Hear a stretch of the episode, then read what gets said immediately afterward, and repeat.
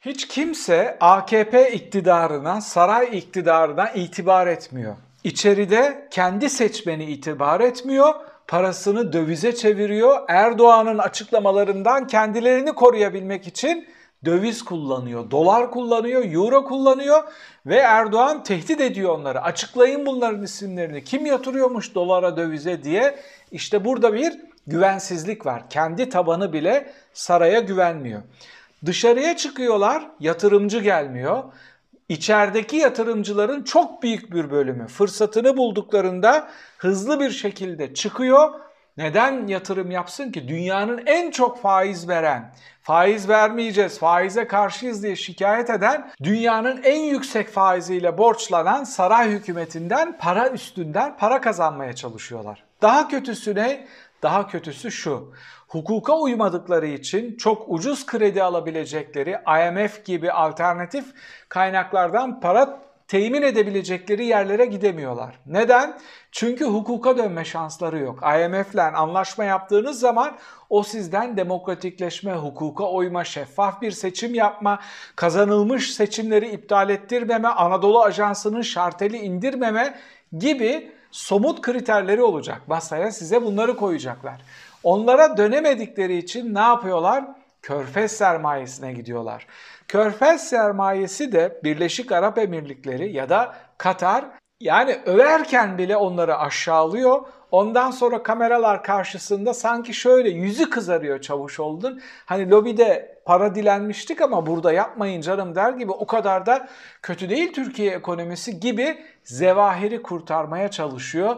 Tablo şu kevgire dönmüş bir şeyle, bir kapla, delik deşik olmuş bir kapla para toplamaya çıkmış bir AKP iktidarının hikayesini, içine düştüğü dramı özetliyorum.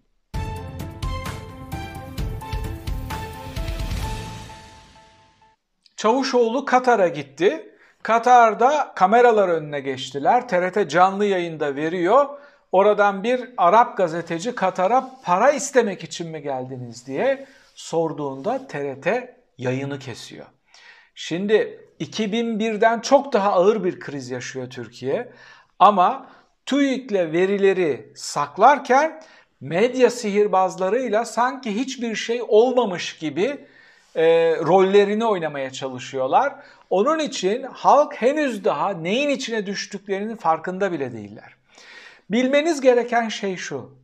AKP yönettikçe kriz daha da derinleşecek, daha da fakirleşeceksiniz ve AKP yani hukuksuz bir şekilde, demokrasisiz bir şekilde, kurumların yok edildiği, yok olduğu bir şekilde yönettikleri sürece buradan çıkma şansınız olmayacak. Çünkü devlet tüm kurum ve kuruluşları ile yapması gereken asli görevlerini yapmıyorlar devletin tüm kurum ve kuruluşlarının bir görevi var.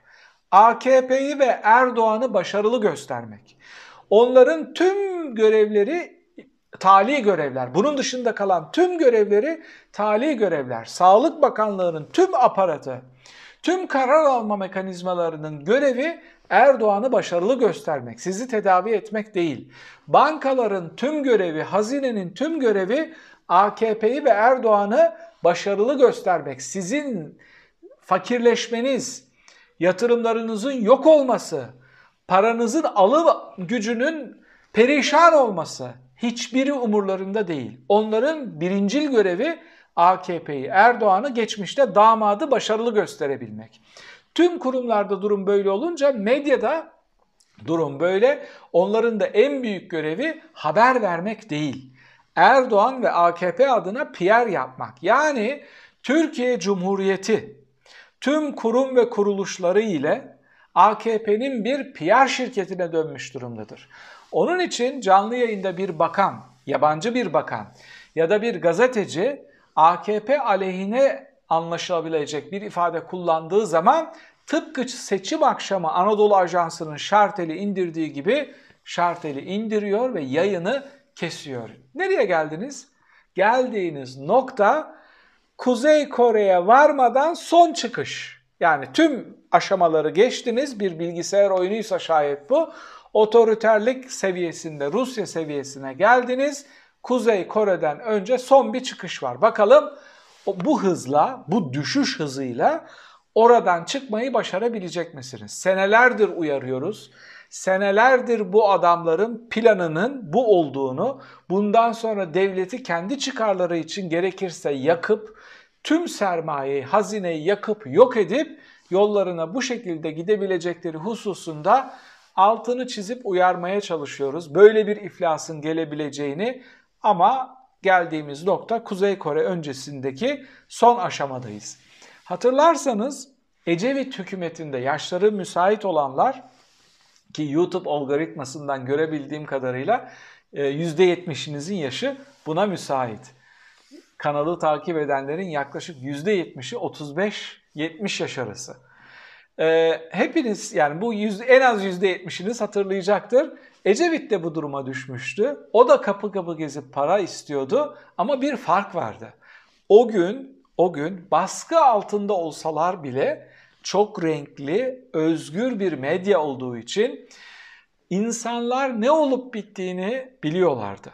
Artı artı kurumlar hala çalıştığı için sistemin demokrasi içinde kalmak gibi bir niyeti olduğu için IMF'den ucuz kredi talep edip durumu o şekilde kurtarmaya çalışıyorlardı. Bugün ne diyor Katar Dışişleri Bakanı? Ekonomik gidişat sebebiyle Türkiye'de ortaya çıkacak fırsatları değerlendiriyoruz diyor. Yani gelen Bulgar turistler var ya Edirne'den 3'e 5'e bakmadan arabayı dolduruyorlar, tuvalet kağıdı vesaire neyse. Biz de öyle yapacağız diyor. Basacağız parayı. Şimdi Türklerin malları parası pul oldu. Parası pul oldu. Şimdi bunlar dost olsaydı zaten değil mi? Mallarınız değerliyken bile biz dostuz size yatırım yapacağız derlerdi. Trilyonlarca bunların dolarları var batılı bankalarda. Öyle yapmadılar. Beklediler. Onların da danışmanları var. Dediler ki onlara bekleyin. Bunlar açlık seviyesinde bir iflas yaşayacak.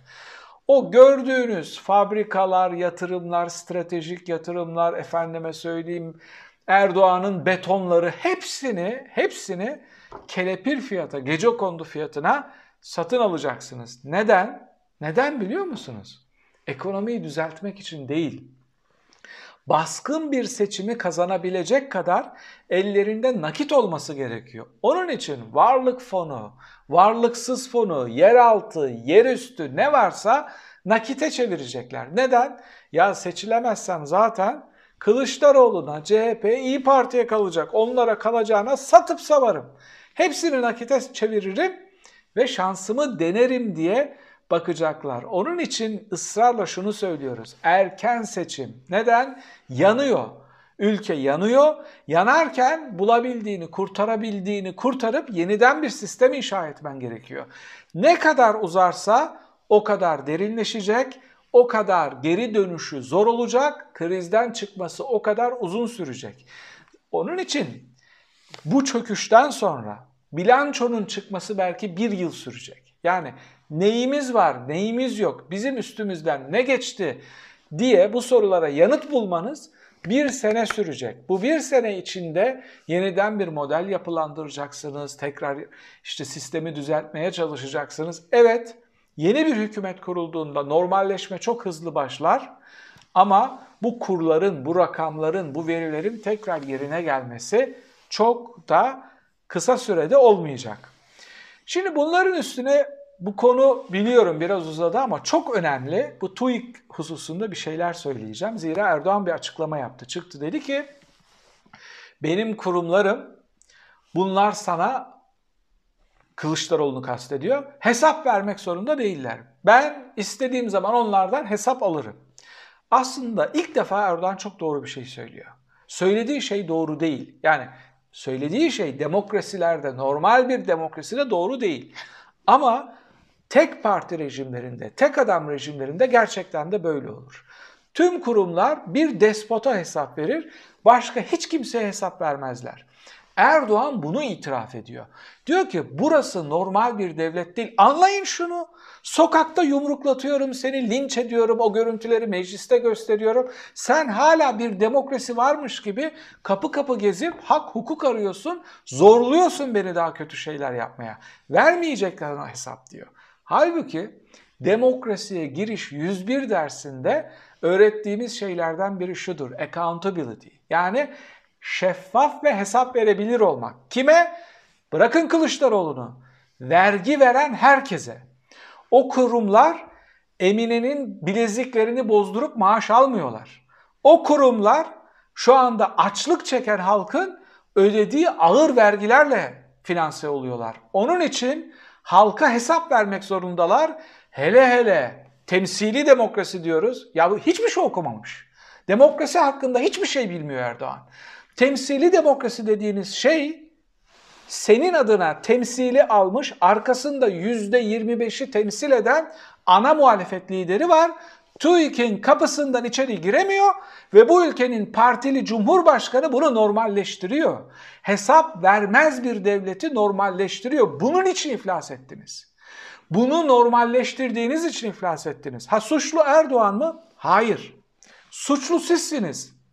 17-25 dosyasında ortaya deliller saçılmışken, bir yolsuzluk sistemi kurulmuşken, ülke 6 milyar dolar kazanması gerekirken onun ufak bir miktarını rüşvet alarak sizi sattıkları halde arkalarında durduğunuz için yani hesap verilemez kıldığınız için bu adamları siz suçlusunuz. Bedelini ağır ödüyorsunuz. Bu süreçlere destek vermeyenleri tenzih ediyorum ama çok korkunç bir tablo.